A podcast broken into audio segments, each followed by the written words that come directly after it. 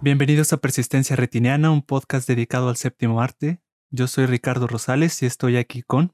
Celia Sutton. ¿Cómo has estado, Celia? ¿Cómo te ha tratado esta semana? Muy bien, Ricardo. Todo muy bien, muchas gracias. ¿Tú? Muy bien, también. La realidad es que una semana más no vamos a cumplir nuestra promesa. Habíamos quedado en eh, hablar un poquito sobre las recomendaciones de este mes de abril que va iniciando. Y comentar un poquito sobre los Óscars, ¿verdad? Esta, esta nueva ceremonia que fue un poco polémica, que Will Smith se, se robó todo el, todos los reflectores, el todo el show se lo sí. llevó. Y de cierta forma un poco arruinó una ceremonia que estaba un poquito buena hasta obviamente el final. Will Smith y Coda se, se robaron, eh, hicieron caer un poquito la, la ceremonia. Pero hoy traemos un tema nuevo que nos parece muy interesante y con un invitadazo que regresa al programa. Sí, así es, Ricardo. Es un invitado que ya estuvo con nosotros, que además eh, bueno, había sido un episodio súper interesante y eh, hoy nos visita con un tema que él propone, que, que se nos hace padrísimo. Es un gusto para nosotros que otra vez Diego Conesa desde la Argentina está con nosotros. Bienvenido, Diego, nuevamente. Bienvenido a Persistencia Retiniana. Gracias, eh, Celia, Ricardo. Es un enorme placer para mí. Estaba esperando que me inviten. Al fin llegó eh, y nada, este, charlando eh, salió esta, esta idea que, que tiré y bueno, ustedes se engancharon, así que vamos a, a darle para adelante. Y que cabe aclarar que con el tema, ya que terminemos de platicarlo con todos ustedes, Diego realizó un video ensayo de esos tan preciosos que hace para Otros Cines y ustedes pueden buscarlo en YouTube. Les vamos a dejar el link para que lo vean porque vale muchísimo la pena, está bien bonito. Y entonces, a partir de este video ensayo, Diego nos propone el tema de el teatro desde el cine. Entonces vamos a hablar sobre películas que hacen esta intersección entre la, estas dos artes con lenguajes tan distintos entre uno y el otro, pero que siempre ha sido, han sido como hermanos, ¿no? Artes, hermanos, el teatro y el cine. Y Diego nos propone este interesante tema, a ver qué les parece. Y lo realiza a propósito de una de las consideradas mejores películas del año pasado, ¿no? Que es Drive My Car, eh, ganadora al Oscar a Mejor Película Extranjera. Es una película japonesa de Ryosuke Hamaguchi y justamente todo su, su videoensayo gira en torno a esta película. Así es. Eh, bueno, en realidad hace mu- bastante tiempo que tengo ganas, tenía ganas de escribir o de hacer un ensayo o, o, o algo parecido, un videoensayo sobre estas películas. Y bueno... Eh, Drive My Car me, me conectó de vuelta con esa, con esa idea, la volqué parcialmente en el video ensayo y bueno, y, y tengo la oportunidad acá de, de conversarla con ustedes porque es algo que realmente me, me fascina, esa, como dice Celia, esa intersección entre cine y teatro, porque es como una ficción dentro de la ficción, uh-huh. ¿no? O sea, vemos en, en producciones de ficción cómo los actores y los directores van creando una nueva ficción. Entonces a mí me fascina esa especie de mamuscas, ¿no? Que, en la cual vemos a un actor interpretando a un actor que tiene que incorporar a otro personaje, ¿no? Así es. Y a la vez, bueno, el fenómeno colectivo de todo lo que, lo que va sucediendo en la interacción entre directores, actores, las emociones propias, la, el, el personaje, cómo se va conectando actor y personaje, como a veces es un proceso traumático, difícil, y todas esa, esas tensiones, eh, la, cuando está bien, en general me gusta mucho, y, y a la vez me parece que le, le gusta mucho al cine también, porque son películas, en muchos casos, que, de las que vamos a citar, que han sido premiadas, ¿no? Muy premiadas, eh, porque bueno, porque creo que todo actor, en el fondo, también tiene algún amor por, por el teatro o tiene sus orígenes torales en el teatro. Entonces, uh-huh. me parece que también son películas que el cine recibe con gusto, ¿no? No, además es muy es muy interesante cómo de pronto hay dos historias paralelas sucediendo en, en la ficción, ¿no? Entonces, estamos viendo estas dos historias y en muchas ocasiones son incluso parecidas, ¿no? O que se espejean dentro de, dentro de la misma película y, hay, y es el pretexto para cosas que no se hablan en la, en la ficción primera, que es la de los actores, y se resuelven dentro de la ficción segunda, que sería la de la obra de teatro. Entonces, exacto, es muy interesante cómo se van espejeando esas dos historias, la, este, la de la película y la de que se está representando, ¿no? La de la obra de teatro. Bueno, es, ese juego de, de paralelos me fascina. Lo que sucede en Drive My Car, digamos, ahí hay eh, paralelos, digamos, nos metemos un poco en Drive My Car, si quieren. Uh-huh. Es una obra de teatro, es un Un, un actor que, que es convocado para dirigir una, una obra de teatro en la localidad de Hiroshima, y en la cual vemos todo el proceso de selección, desde el casting, los ensayos, las lecturas, y vemos cómo va tomando forma la ficción. Pero no es solo eso, porque si no estaríamos viendo una obra de teatro, digamos. Exacto. Eh, un detrás de cámaras, ¿no? De, o, detrás un de este, cámara. o un cómo se hizo esta obra, ¿no? Claro, no, no es obvia, eso. Obviamente, no. No, obviamente es mucho más que eso, porque en el primer acto nosotros vemos, yo no lo puse en el video ensayo porque no quería revelar, porque a mí muchas cosas me sorprendieron desde ese primer acto, pero bueno, podemos tirar algo acá.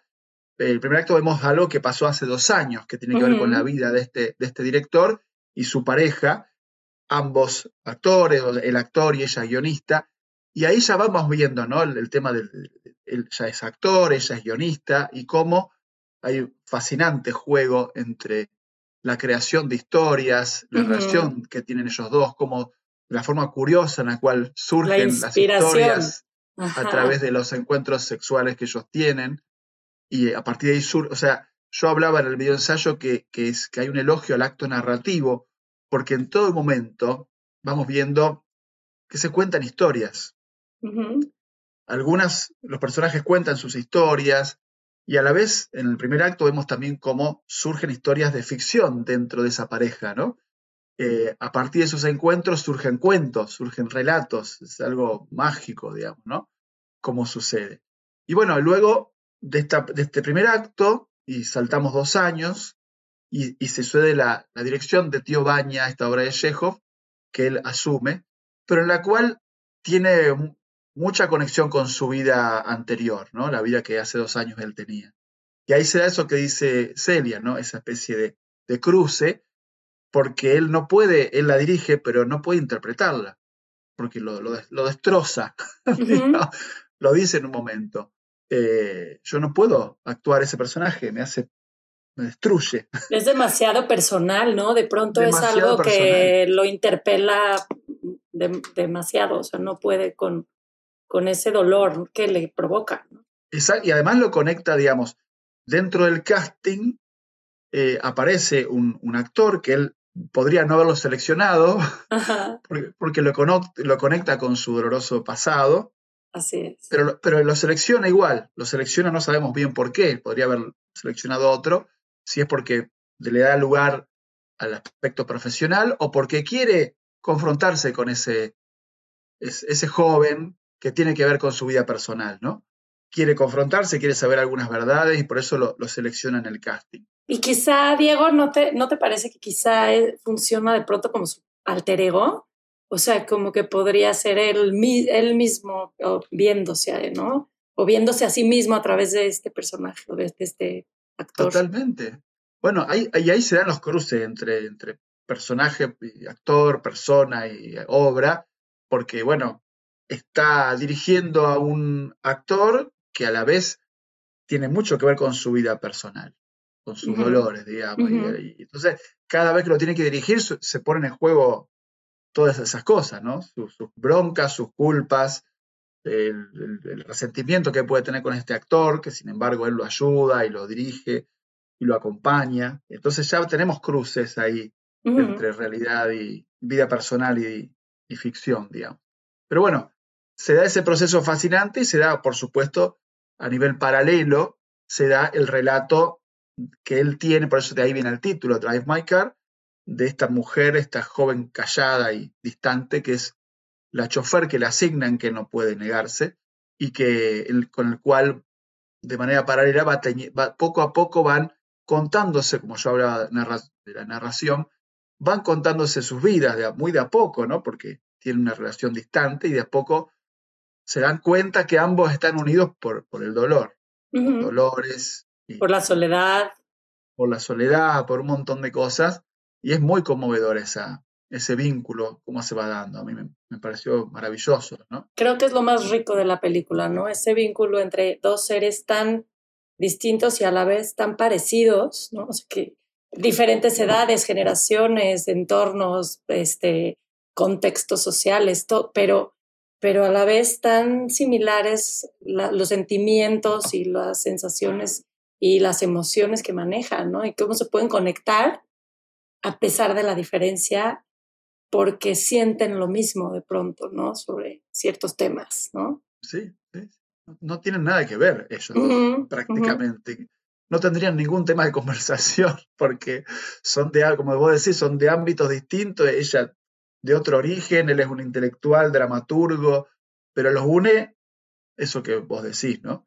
Pero, pero igual esas dos líneas narrativas, la de la preparación de la obra teatral uh-huh. y la de, los vi- la de los viajes cotidianos en la cual ellos se van acercando, después se empiezan a entrecruzar porque él le empieza a dar lugar a ella para que vaya a los ensayos, uh-huh. ¿no? La involucra. Empieza, uh-huh. La involucra, esa, esa cena que ellos tienen con otra pareja, que los invitan, la pareja de la actriz que es muda. Que ese también es otro subtema súper interesante de la película, ¿no? Como este director tiene una forma distinta de, de hacer sus obras de teatro porque combina diferentes lenguajes, idiomas en sus mismas obras y todo lo va subtitulando en una pantalla y entonces actores de distintos eh, países con idiomas distintos pueden participar en la misma obra de teatro y todo se va subtitulando en una pantalla.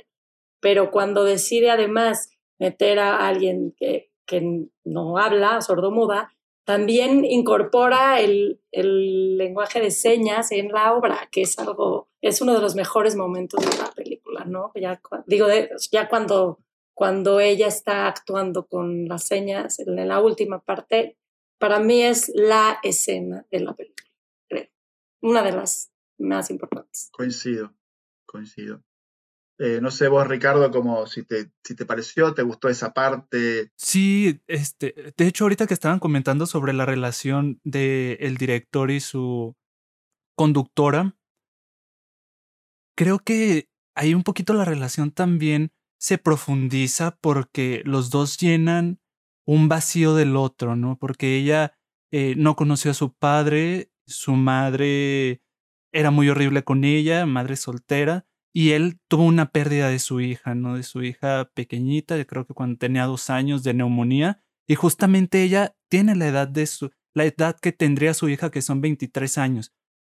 Entonces, más allá de que los una la soledad, los une también la culpa y los une también la pérdida. También siento como que rellenan ese espacio del otro, la necesidad de una figura paterna y la necesidad de, de esta hija de la, que tiene él. No sé, medio me parece claro, también. Sí, totalmente. Es muy, es, muy como, es muy conmovedor. Y a la vez voy a agregar que también es un detalle hermoso, porque él tiene una técnica para, la, para como actor y como uh-huh. que en cada viaje en auto va escuchando, eh, grabado en un cassette, eh, la obra que está narrada, o sea, está interpretada desde la voz de su ex mujer.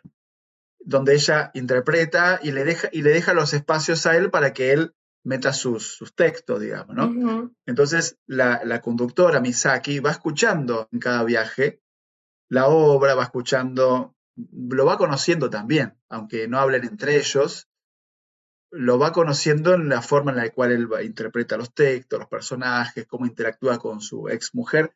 Y ahí tenemos una cosa muy mágica, porque están en un momento del tiempo, pero a la vez hay una conexión con el pasado permanente. Él no puede dejar el pasado porque todos los días va escuchando a su exmujer hablar y, y charla con ella, si se quiere, actúa con ella. Entonces, eso también a él le impide probablemente dejar atrás el, el dolor, ¿no? Uh-huh. Pero bueno, Misaki va escuchando y ves los ojitos siempre a través del espejo retrovisor, sí, ¿viste? De Misaki, que lo va mirando así.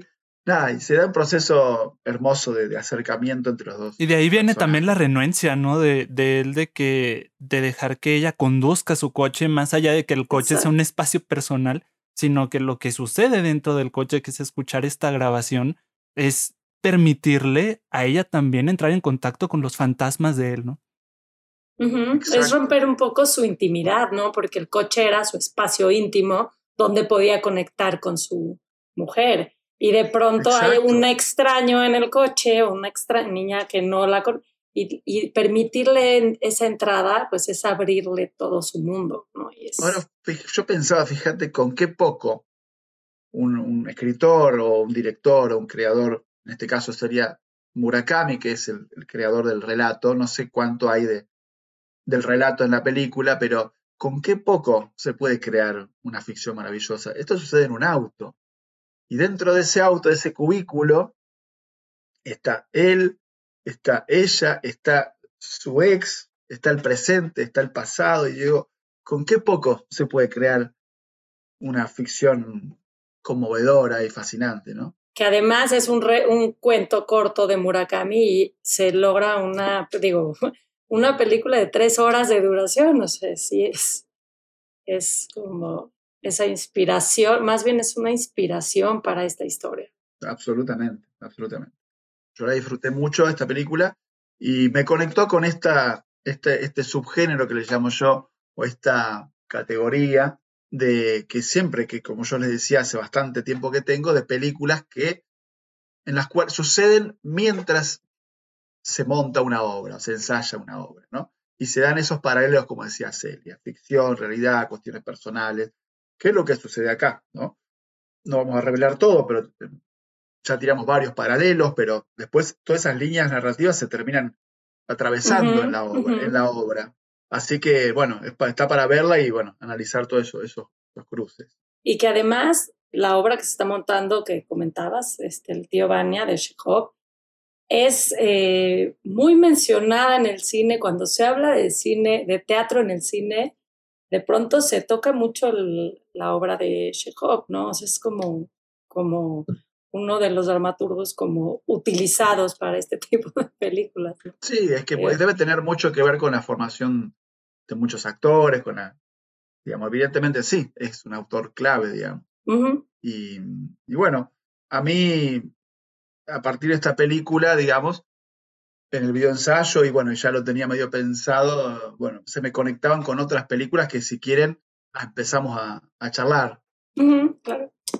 Bueno, una de las, de las primeras de estas películas de este subgénero es de mi héroe, Opening Night, la película del director John Cassavetes, director norteamericano, conocido como el padre del cine independiente norteamericano, que...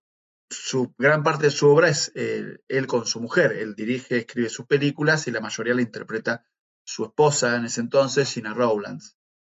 Bueno, en esta obra del setenta y siete, Opening Night, es, bueno, porque él es actor de teatro, eh, John Cassavetes. Él, él es actor primero que nada y tiene una, una adoración por los actores, un respeto por los actores que se transmite ahí, en esa película, porque la, lo, lo, que, la, lo que atraviesa esta actriz es casi una heroína, porque sufre, cae, vuelve a caer, y con todos los males y todo, vemos cómo llega a interpretar. Yo lo sentí como una especie de, de, de, de, de héroe, viste que todo sí. héroe tiene que, que caer, tiene que caer a lo más profundo para después renacer como héroe. Bueno, así es. Y, y, y veo que, que, que en este personaje de Gina Rowlands, que tiene que interpretar una obra, y vemos todo el proceso de ensayo y todos los conflictos que ella tiene con su edad, con el paso del tiempo, hasta llegar al, a, al estreno, ¿no? Creo que la pudieron ver, Celia. O... Una gran recomendación, la verdad, es que es una película que te puede mover muchísimas emociones, que además te metes por completo en la película. Y, y entiendes, al, la interpretación de Gina es algo realmente impresionante. Impresionante. Eh, porque es impresionante cuando está dentro y fuera del teatro. Entonces esta, esta, esta dualidad y este dúo de personajes que está interpretando en la misma película con tantas gamas es impresionante, ¿no? O sea, como, como además está en el teatro y cambia la obra de pronto como ella quiere, y entonces tiene muchos, o sea, es, tiene es todos increíble. Estos recursos dramáticos para actuar de diferentes formas. Creo que tiene to, todo el, no, no sé cómo llamarlo, pero en, en su actuación están todos los registros dramáticos, ¿no? O sea, desde la comedia hasta la tragedia, casi. Absolutamente, absolutamente. Y si no recuerdo mal, porque yo la vi hace bastante tiempo, pero... Uh-huh. Ella, durante el proceso de la obra, le cuesta porque no, no, no se identifica, no conecta entre ella, entre ella mujer y la, y, y la, la personaje que tienen que interpretar. Hay una serie de discordancia y vemos que eso es traumático. O sea, vemos que el proceso de, de creación de personaje no es, bueno, dame la letra. Y la, y la, o sea, realmente lo tiene que meter adentro suyo y tiene que conectar con cosas de ella. Y cuando eso no sucede, se generan los conflictos con el director, con los productores, porque ella lo tiene que meter, ¿no? Es muy conmovedor todo ese proceso.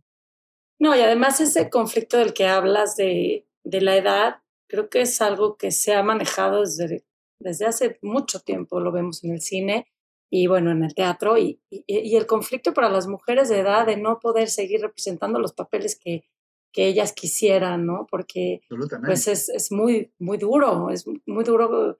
Ese proceso de envejecer y no...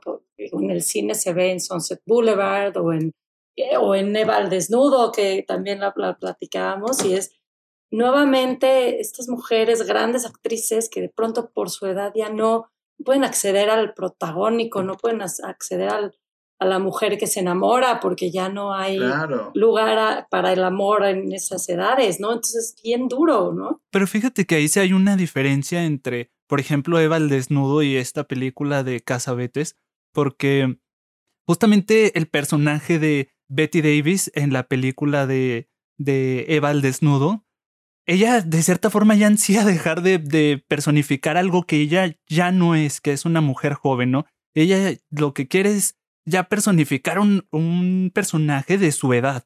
Y en el caso aquí, Gina Rowlands, al contrario, es lo, lo que está... evitando es, ¿Mm? es envejecer, este, que la, el público lo vea ya como un personaje del que después ¿Mm? ya no va a poder separarse, que es un personaje mayor, y de cierta forma ella trata de, sí, evitar su realidad.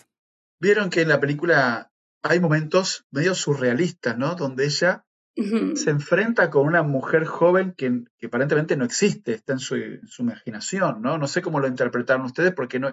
Parece ser algo que no es del plano de la realidad. No sé cómo...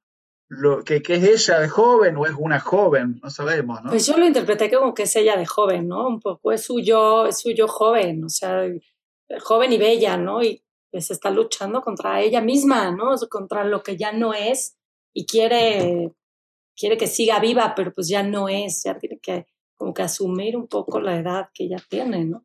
La forma en que está desarrollado eso de...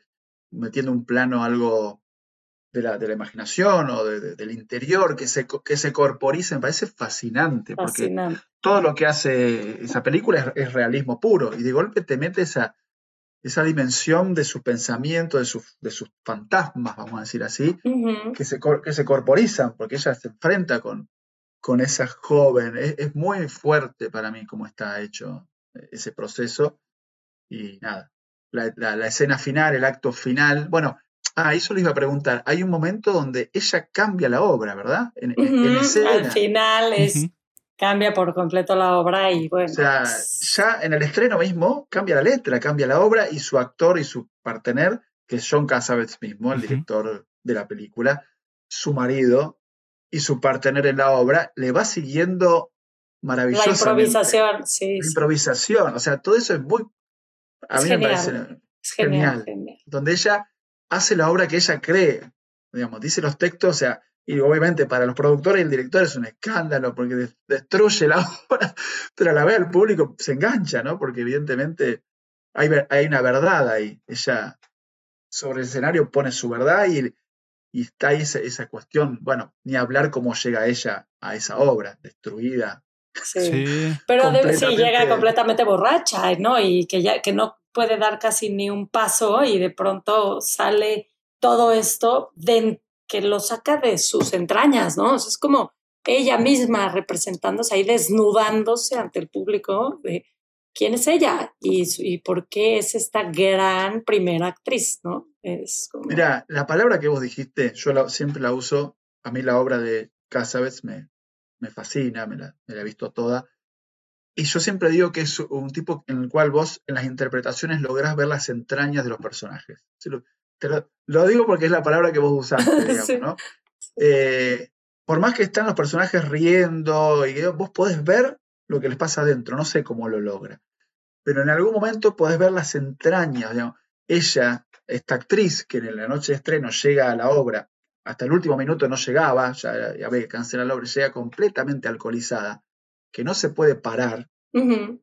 y está el público esperando hace diez minutos, y, y ahí es donde yo digo que siento que es casi una interpretación de, heroica del actor, uh-huh. porque ella sale de escena y actúa, y, y cuando tiene los descansos que sale de escena, se cae. Se cae al piso. La, sí, tienen, que sí. re, la, la, la tienen que realimentar, la sientan, le dan agua, y yo, no puede caminar, y cuando sale de escena, sale como actriz. O sea, hay una cosa casi heroica que me resulta muy conmovedora. Y bueno. Y sabes que a mí me conmueve muchísimo el compañerismo y el apoyo, solidaridad, o no sé cómo podríamos llamar, de los demás actores, ¿no? Hay un momento en que eh, los mismos, hay unos niños que están teniendo paciencia, todos lo están esperando. Hay un momento en que ella casi se cae y otro de los actores la carga, improvisando sí. eso sobre la escena, y entonces la saca cargando como si está dentro de la obra, y hay un apoyo y una solidaridad entre actores que me parece increíble.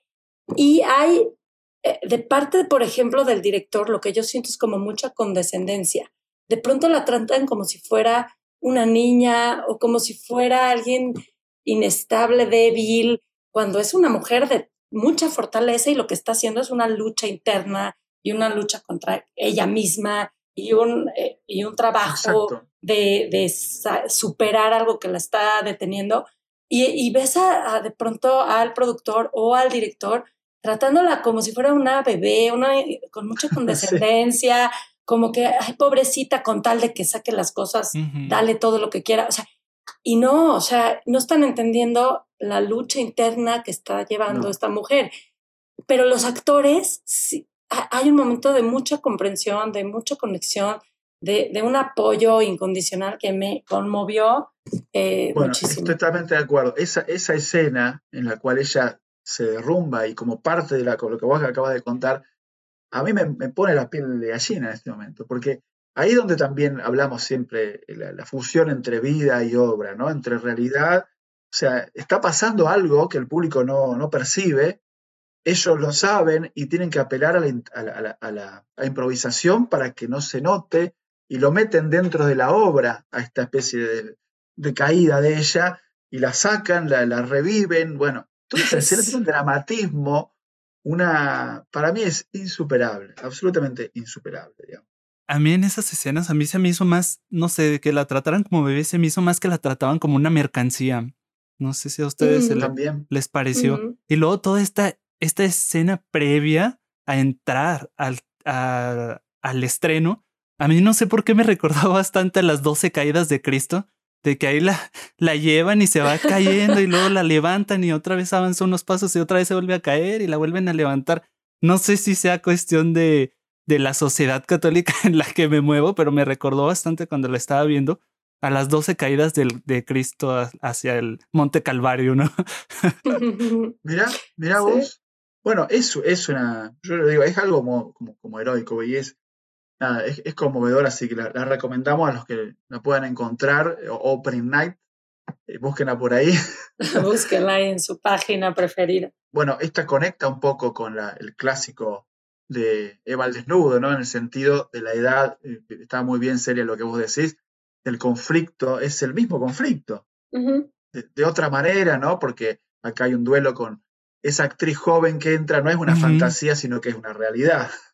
Pero, pero a la vez tenés esa misma tensión entre la actriz joven, en el caso de Opening Night era ella misma, y acá una actriz real, una actriz joven, talentosa, una descarada, un demonio. Descarada, totalmente. un demonio disfrazado de, de, buena, de buenita, pero en el fondo es el, el, lo de Bette Davis también, que, que nadie ve, digamos, este, esa, ese conflicto que ella tiene con su edad, con, con, con la etapa de su vida, con los personajes que tiene que interpretar, y como decía Ricardo, bueno, si ella ya se siente cómoda en esa etapa o no, pero a la vez está el tema, como dice ella, hay una, una, un vencimiento en la mujer actriz, uh-huh.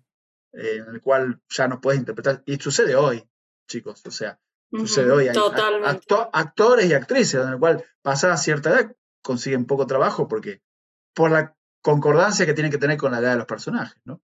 Así es una es. realidad, es una realidad. Sí, y además no importa el talento y no importa que siga siendo ella, eh, con, que tenga la capacidad de representarlo, es una realidad que ese papel ya no es para ella. Y vienen las generaciones jóvenes pisándoles los talones y entonces tienen que hacerse a un lado para dar lugar.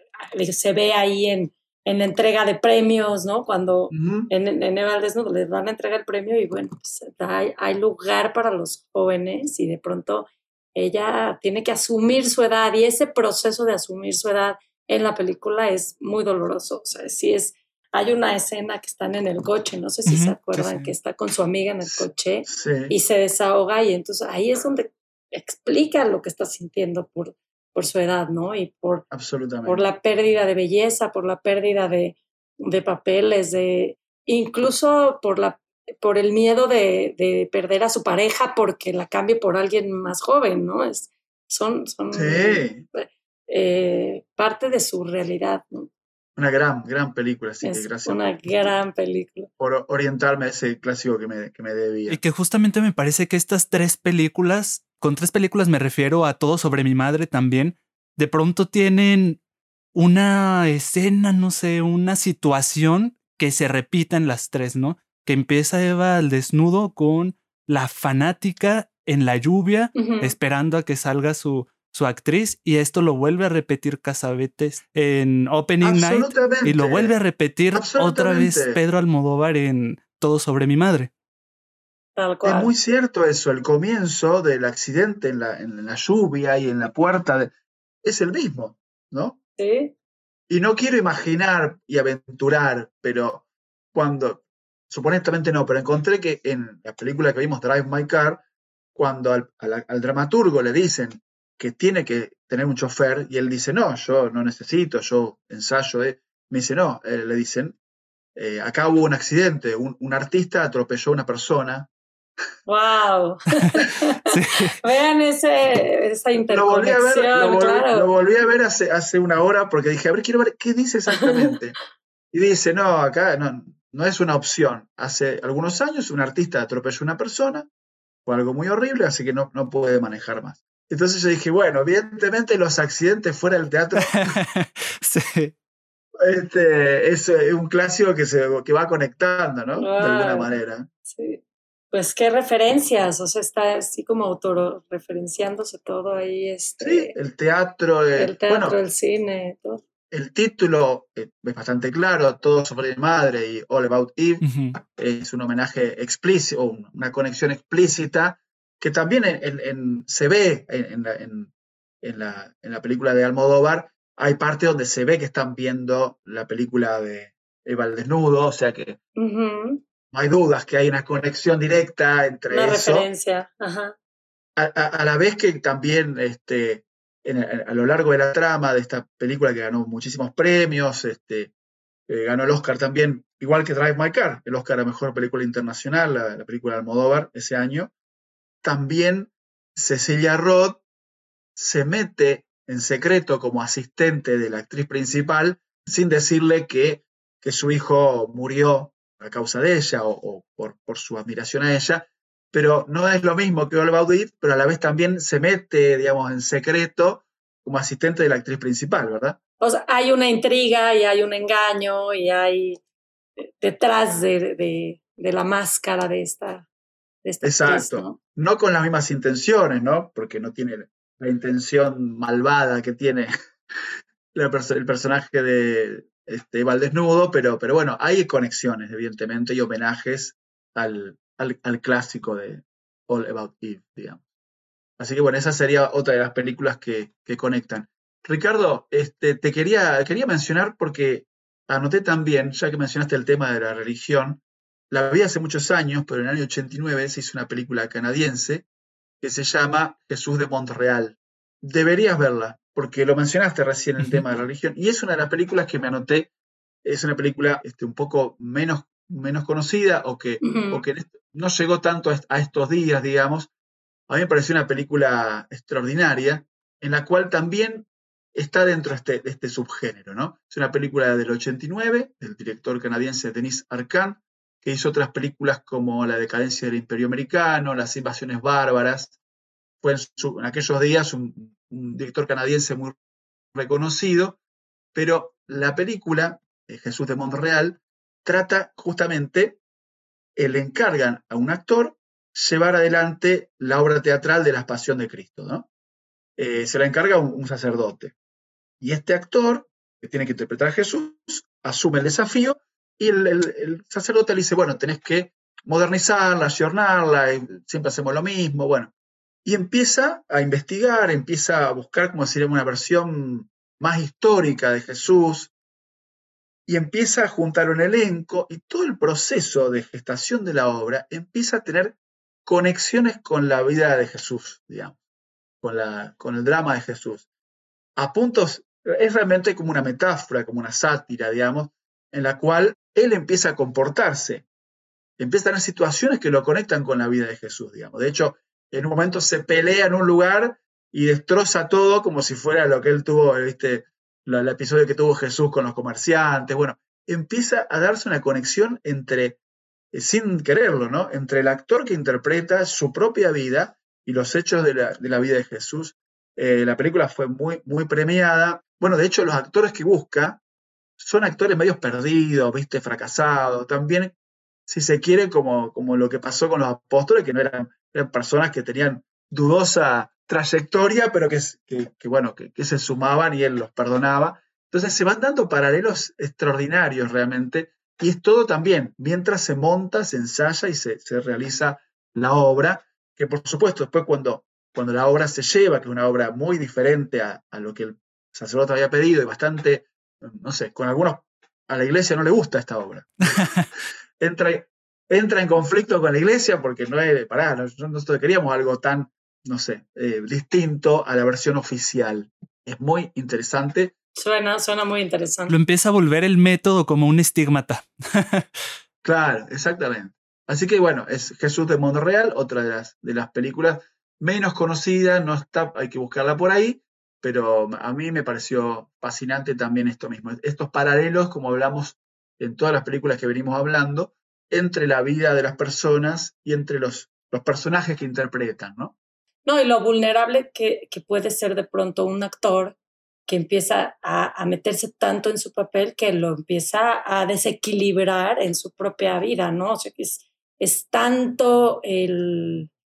pues la personificación de su personaje, de su, digo, de su personaje, un Exacto. poco pleonasmo, pero este, se, se mete tanto que de pronto ya la línea entre lo que es él y lo que es el personaje ya no se distingue tan fácil. Uh-huh. No, exactamente. Bueno, y, y no, por ahí nos da la oportunidad de meternos en Birdman, si les parece. Uh-huh, uh-huh. A mí me gustó muchísimo. Creo que es personal, es la película que más me gusta de Iñárritu. También. De, acuer- de acuerdo. Es, es lo mismo, digamos, ¿no? O sea, lo mismo en el sentido de todas estas líneas que estamos comentando, ¿no? Es este actor que eh, también hay mucho de él en la obra, digamos, ¿no? Es un actor que había sido superhéroe, que tenía esa cosa más de cine comercial, que quiere reivindicarse como actor de prestigio, uh-huh. con una obra este, seria, vamos a decir así, para entrar en Broadway. Y están todas esas tensiones que, que tiene entre, entre sus, sus... Eso que arrastra, ¿no? Eso de ser el, el personaje Birdman, que el, los críticos le impiden, la escena con la crítica en el bar es elocuente, le impiden este, a él formar parte de esa elite de actores serios, ¿no? Hay toda una... muchas tensiones muy interesantes. No sé si a ustedes les gustó. Que sucede muchísimo, ¿no? Cuando encasillan a un actor en un personaje, y lo platicábamos hace poco, Ricardo, con... con Crepúsculo, ¿no? Como estos vampiros este, de pronto con Kristen Stewart, que ahorita la vemos nominada al Oscar por Spencer, y de Robert Pattinson, y, la, y la ubicas, y Robert Pattinson, o sea, cómo los Exacto. ubicas como, como un personaje que los definió en su juventud, y de pronto querer quitarse ese, esa etiqueta es un poco difícil. Y que aquí otra vez se ve la crítica como obstáculo, ¿no? Que también ocurría en Eva al Desnudo, en All About Eve, donde la crítica ah, sí. puede construir y destruir una carrera de forma brutal. Para mí hay algo de Iñárritu ahí, digamos, de, de, de lo que Iñárritu, porque Iñárritu a mí me gusta, pero no sé por qué. Hay una parte de la crítica que, que lo condena todo el tiempo. Haga lo que haga, lo van a considerar un, un imitador de un buen director. No sé por qué sucede eso. Pero hay una parte de la crítica que, que, lo, que, que le pega, le pega, haga lo que haga. Y me parece que también es eso que él mete en ese personaje, esa charla en el bar con la crítica, es la mirada de Iñárritu sobre un aspecto de la crítica que es destructiva, o que tiene prejuicios, o que ya estigmatizó, ¿no? Así es. Iñárritu es esto, no va a salir de ahí. Y me parece que es su propia speech, no sé cómo lo ven ustedes. Su propia percepción sí, sí, de la sí. prensa y su propia sensación, totalmente. Por más que ese año se llevó mejor director, mejor fotografía, mejor película mejor original, mejor película, o sea, destrozó, fue un, fue un... Pero a la vez, bueno, sigue siendo, para algunos críticos, Iñárritu el, el que se considera un buen director. Bueno, no puede con ese estigma, me parece. Pero bueno, una, una, gran, una gran película donde también me pareció fascinante cómo eh, muestra, hay, hay como unos momentos de su, surreales, ¿no? Que tienen que ver, no sabemos bien con qué, si con su fantasía o con la realidad, porque al final no queda claro, pero me parece fascinante cómo se sale del hiperrealismo que tiene la película, que sucede como una especie de plano secuencia permanente donde nunca, nunca corta, pero tiene momentos de...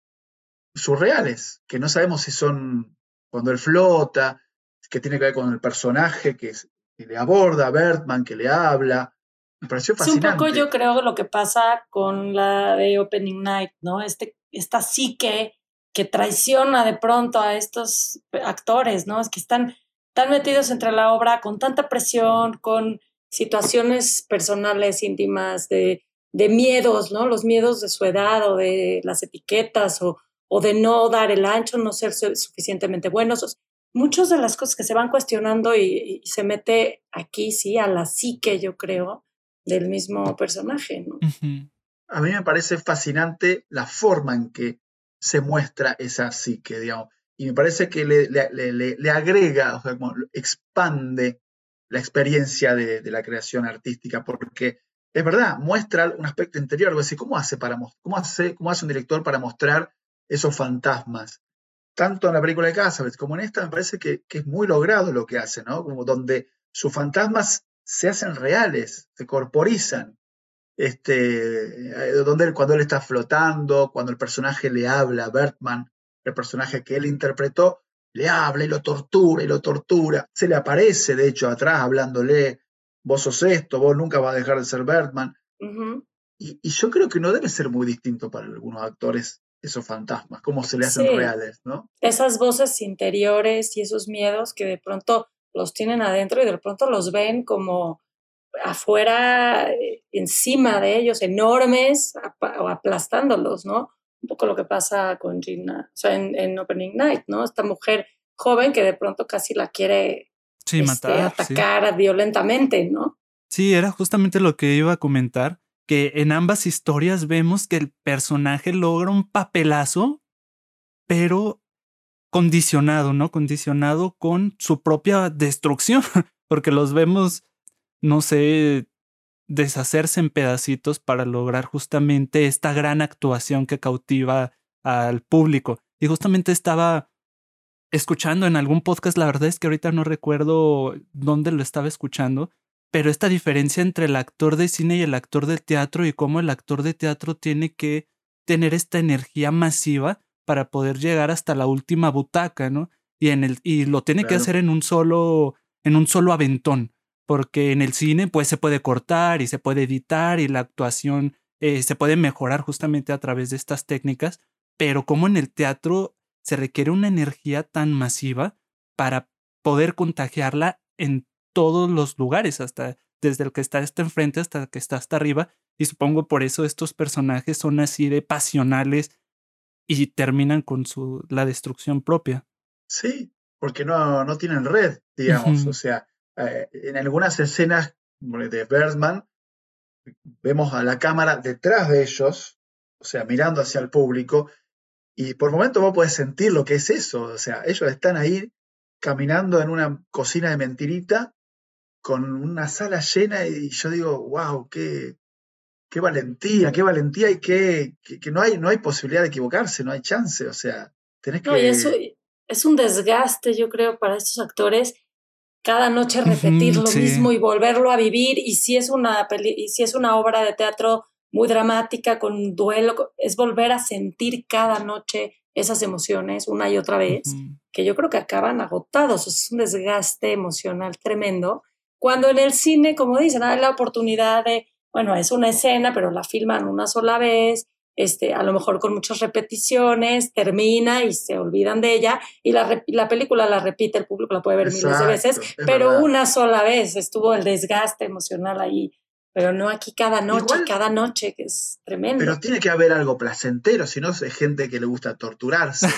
Digamos, por claro, eso, claro. Yo claro. por eso hacía el paralelo en el video ensayo, cerraba el video ensayo hablando de Dolor y Gloria, parafraseando a, a la película de Almodóvar, de Almodóvar. Que, que me gustó tanto, porque entiendo que eh, ese título lo resume muy, muy bien, debe tener un poco de las dos cosas, ¿no? Debe claro. tener un poco de dolor y un poco de gloria, porque si no, ¿para qué lo hacen? Digamos, para sufrir. Evidentemente, es placent- hay algo, la búsqueda de la, de la aprobación, del aplauso, o bueno, o la creación misma de la ficción, que es lo que, como una, un actor. Entonces, hay una, una, una cosa así de, de, de entrega, pero a la vez debe ser muy placentero también poder que el público te aplauda por eso, ¿no? Este, que es lo que buscan. Sí, yo creo que esa adrenalina o ese, esa... subida de emoción es algo como quizá adictivo, ¿no? Es algo como una, como algo que claro. ya necesitan en, en su vida, ¿no? O sea, para, para sentirse vivos casi, ¿no? Mirá, sí. hubo un, un, un famoso que en un momento era muy famoso, un artista que no podía caminar por la calle, y a, a alguien le preguntó cuál es, y entonces le decían, bueno, debe ser terrible vivir así, que no puedo ir al cine, y yo... Y dice, sí, pero si un día salgo y nadie me dice nada, me muero. Uh-huh. Sí, totalmente, claro. Eh, eh, lo decía así, me muero, me muero. O sea, lo, lo sufro, pero si un día salgo y nadie me reconoce, me, me, me mato ahí. O sea, es esa adrenalina, como decir, una especie de, de adicción entre algo que es difícil, pero a la vez al actor le, le atrae, ¿no? El reconocimiento. Eso es precisamente lo que pasa en Sunset Boulevard, que obviamente no es teatro, es una actriz de cine, una diva olvidada, que se está muri- que se está muriendo, porque no, ya eh, incluso su mayordomo le empieza a mandar las cartas que los fans le dejan de mandar para que ella uh-huh. no sienta que está sí. olvidada, porque ser olvidada es la muerte. Son como campanitas. Para alguien, sí, exacto, ¿no? Porque exacto. tener la luz de los reflectores que hablábamos t- tan de frente y de pronto ya no ser nadie, ha de ser, es una subida y caída, ¿no? Es estar en lo más alto y caer. No, y a, además, en este caso, como fue, si no recuerdo mal, si no me corrigen, en esta película, el, lo abrupto que fue para, no solo la edad del, de la actriz, sino el paso del cine mudo al cine sonoro, uh-huh, que dejó, que dejó, digamos, partió en dos, y un montón de estrellas, como era ella, que tenía toda una zona para ella, de golpe, era lo viejo. O sea, ella pertenecía a la antigüedad, de un momento para otro, digamos, o sea, la mayoría de los actores de, del cine mudo no... No florecieron no, en el... Cine. No lograron esa transición. No lograron, porque, por la, que uh-huh. la voz no era lo que esperaban, o porque era otra cosa, porque querían seguir haciendo cine mudo, pero de golpe el, el avance tecnológico los dejó caducos. Obsoletos. Eh, y olvidados, uh-huh. ya de alguna pertenecían a un cine viejo, entonces ya nadie los quería. En el caso de, de ella, ¿no? Eh, y que queda encerrada en su palacio del pasado, viviendo de... de otra cosa, pero es un peliculón total. Es, es lo máximo, sí, es buenísimo. Y ya que hablamos de tantas cosas dramáticas, yo traje en la lista una, una, una comedia, porque también me parece que está bueno, y lo hace Woody Allen en, en su película Disparen sobre Broadway, hace una comedia, donde también tiene que ver con la puesta en escena de una obra teatral. A mí me divirtió mucho, me pareció fascinante. También, obviamente, es ahí John Cusack, es el alter ego de Woody Allen. Uh-huh. Viste que a veces Woody Allen no actúa, pero hay alguien que hace de Woody Allen, digamos.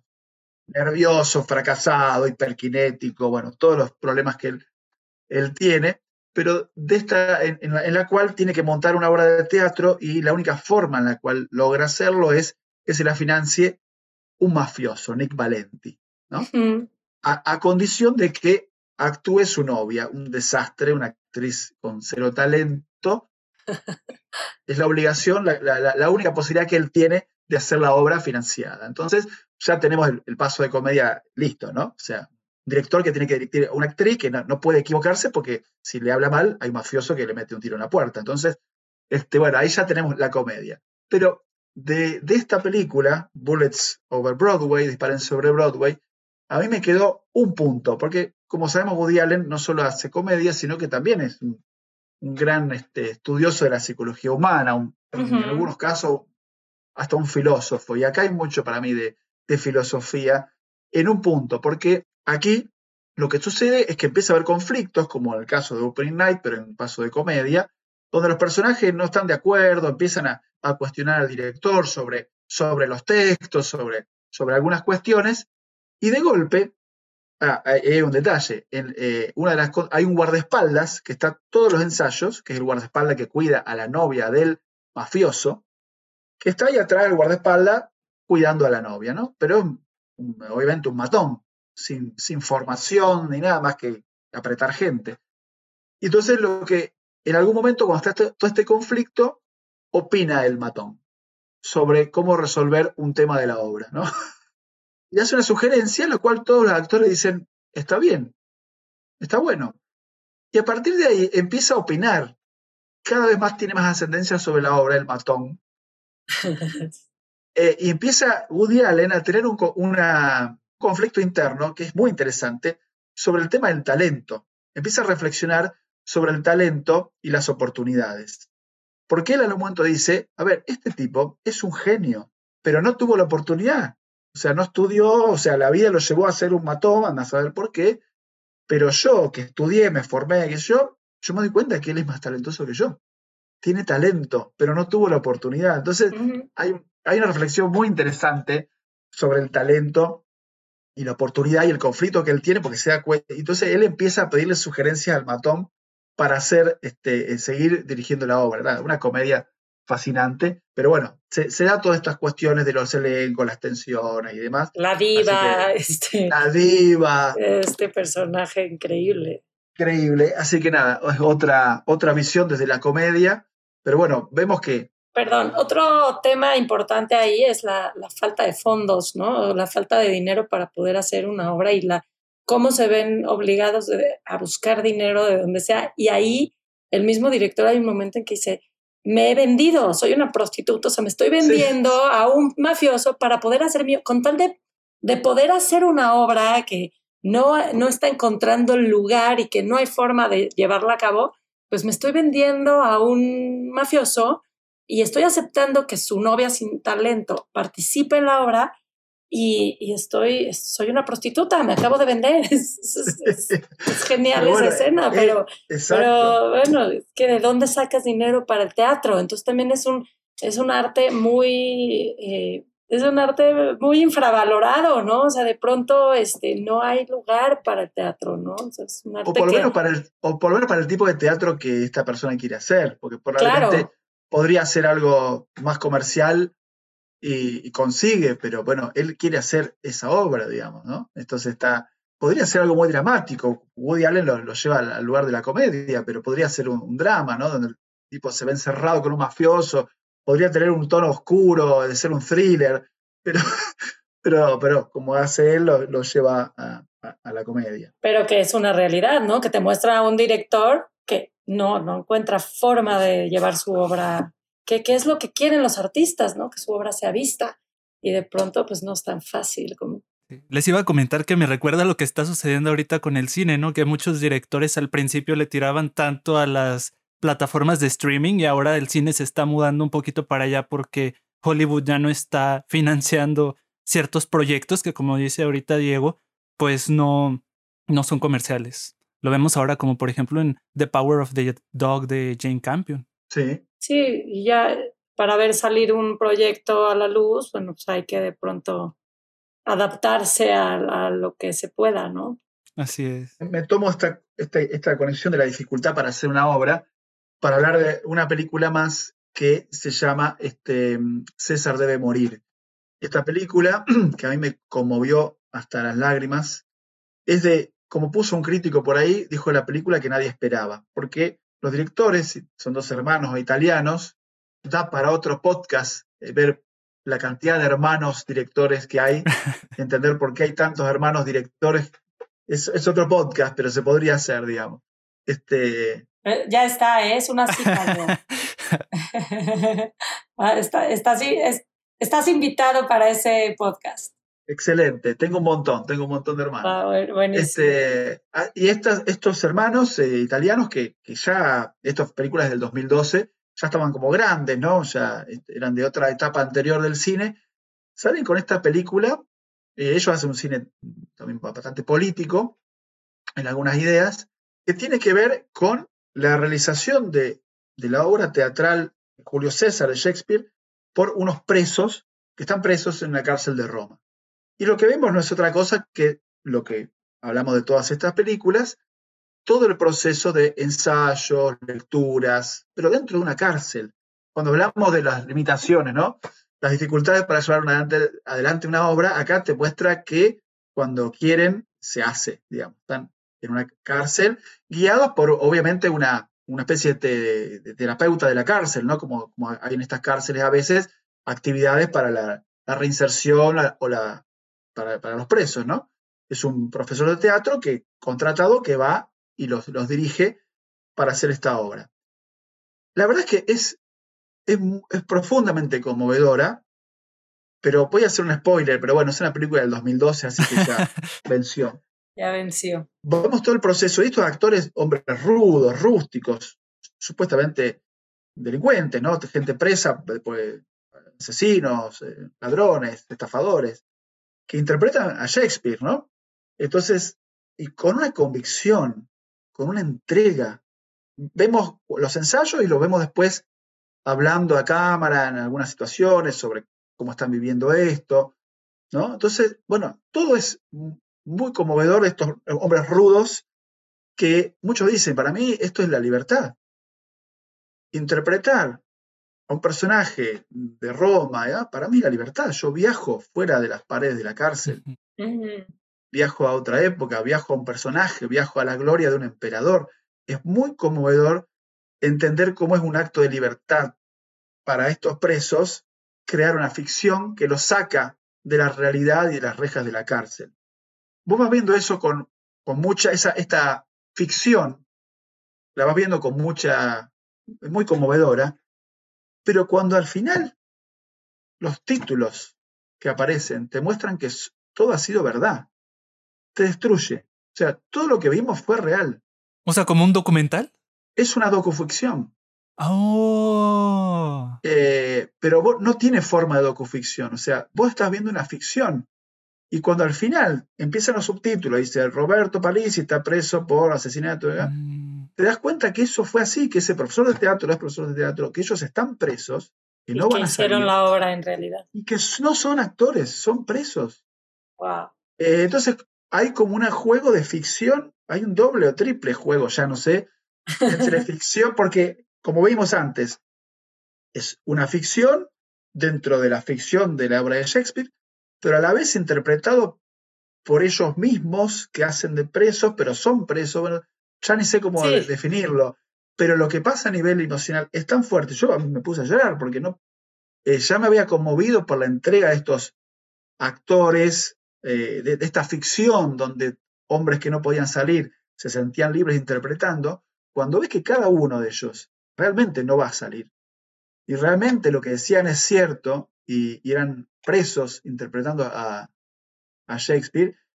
Para mí es una maravilla, una obra de arte de otro nivel. Ganó el Oso de Oro de Berlín ese año, pero no es una película que haya que haya trascendido como otras a nivel de, de estar en la memoria de todos, ¿no? Uh-huh. eh, no, la verdad que no.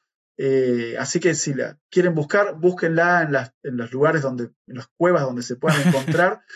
si, es, si es que sí, la vale encuentran, la César debe morir. Eh, una experiencia inédita de ficción, docuficción.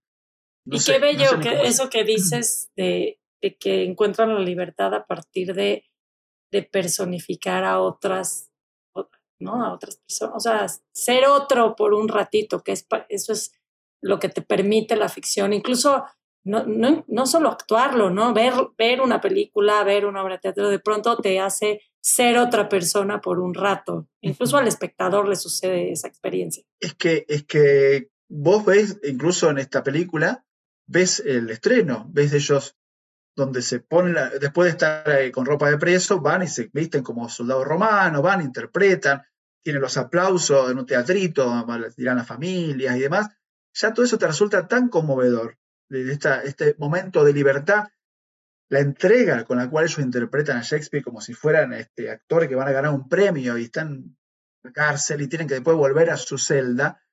Pero cuando vos te anoticiás de que esto es real, es verdad, lo que viste fue todo verdad, eh, nunca me pasó una cosa así, digamos, de, de, de, de pasaje o de unión entre ficción y realidad de la manera tan contundente que te pega en, que te en la golpea cabeza, de pronto. Sí. De todas estas películas que hablamos, para mí es algo distinto, digamos, de otro orden, ¿no? Uh-huh. Es lo mismo, es todo el montaje, es la... Y bueno, cuando hablamos, venimos hablando de que en todos los casos se ve la unión entre personaje y persona, ficción y realidad, acá sucede algo tremendamente, ¿no? Porque ellos son ellos mismos. Lo que pasa es que en las otras estás jugando el juego y lo sabes desde el principio y están las cartas puestas, ¿no? O sea, sabes, exacto, eh, estos son actores y esto es la ficción, y entonces te dividen muy bien las dos, las dos líneas de, de ficción y las para, ¿no? los paralelos.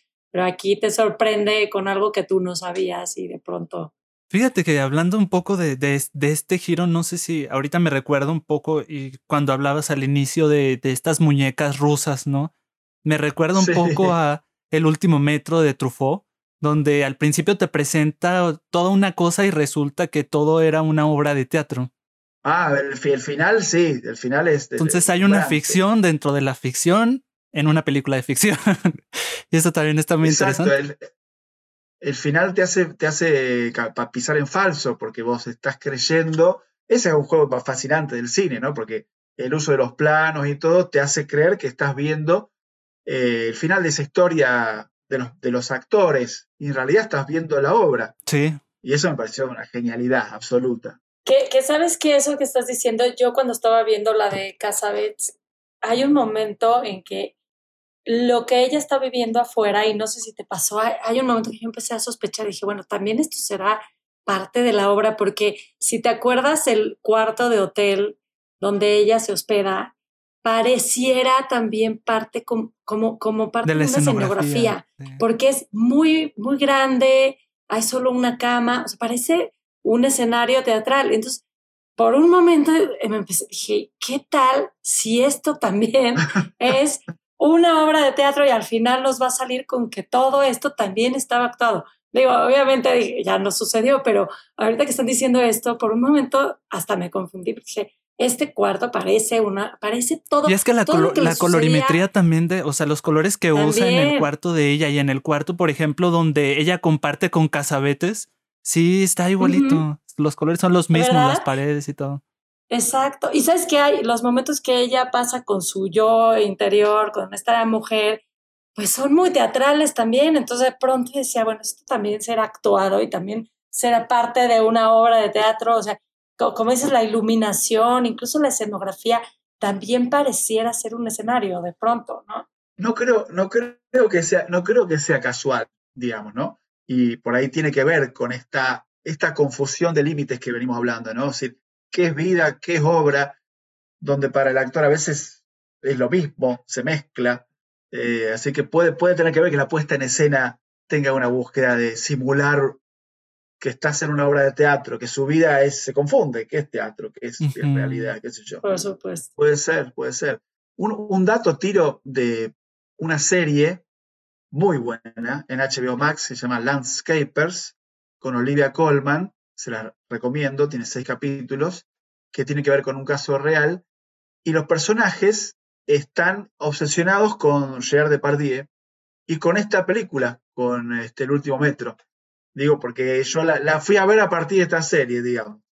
Este, ellos viven como una ficción, estos personajes que son, que a la vez Landscapers es el retrato de un caso real, de un asesinato real, y es una pareja que vive medio metida en una especie de ficción, ¿no? Viven como en el cine, ella le, le da cartas a él como si recibiera cartas de Gérard Depardieu, él cree que son cartas de Gérard Depardieu, y varias veces ella cita y se ven escenas del último metro de Truffaut, digo, para... para Para conectarlo para conectar.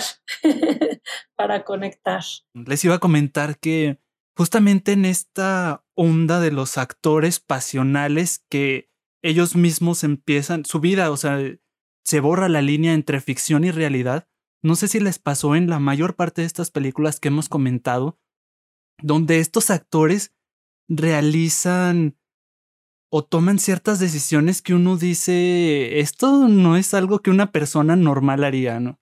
Por ejemplo, en el caso de Opening Night, donde ella se atreve a ir al funeral de, de la fan atropellada, ¿no? Y que toda la familia dice, ¿por qué está aquí? Porque la reconocen a ella más o menos como una razón de el fallecimiento de su hija. Entonces, dice uno también como espectador, ¿cómo se atrevió a realizar esta, esta actividad? Pero pasa en, en todas las películas. O sea, también, por ejemplo, en... Ahorita comentaban ustedes a Cecilia Roth, que como tal es una enfermera, pero también tiene cierto eh, componente act- de actriz, ¿no? Su personaje. Y ella también se atreve a ir a ver a Uma y le esconde que su hijo falleció también por, por buscar un autógrafo de ella. Y dice uno, es, es como cierta actitud retorcida, no sé si medio perversa, de que ¿para qué quisieras acercarte a Uma? Si te pesa tanto la muerte de tu hijo, ¿para qué quisieras acercarte a la actriz? Y sucede otra vez en Drive My Car con este personaje de Tatsuke, donde, o sea, no nada más va al funeral de la esposa del director, ¿no? Sino que también quiere formar parte de, de una obra que él, que él está dirigiendo. Entonces dice uno, uh-huh. ¿por qué? O sea, ¿qué, qué necesidad? Y pasa en todas estas películas donde vemos a los Por actores... La locura sí, tantito, donde ¿no? vemos a los actores envueltos en esta ficción tomando decisiones que no tienen mucho pie ni cabeza. No sé. Es una buena, una buena línea. No lo, no lo había pensado. Lo que yo sí pensaba es, es decir, que ellos animan a hacer cosas que uno no haría. Bueno, yo no me pararía en un teatro entre mil personas. Exacto. Sí, de totalmente. Loco. O sea, tenés que tener algo un poco este, retorcido para que si vos te pones a pensar, la ficción teatral es, es algo incomprensible. Es decir, sube el actor que vos sabés que es un actor y habla como si fuera otro y vos le creés. Digamos, realmente el, el juego que hay en la ficción entre espectador y actor, eh, viene un extraterrestre y no lo comprende. Eh, no, yo me paro acá, digo que soy este, Julio César y la gente cree que soy Julio César. Es raro, sí. es raro, pero bueno, esa, ese pacto que sucede de creerse el cuento, que casi nos podemos remontar a la infancia, ¿no? Cuando uno juega y dice, bueno, yo soy Superman, y el otro que juega con vos sabe que vos sos Superman, debe venir de ahí. Uh-huh. Este, entonces es un, es un pacto extraño. Entonces yo creo que ese juego de simular cosas, Este, hacerte que sos otro y que el otro te crea, bueno, puede tener que ver con, con, con esas cosas que uno nunca haría, ¿no? Ante un público enorme. Uh-huh.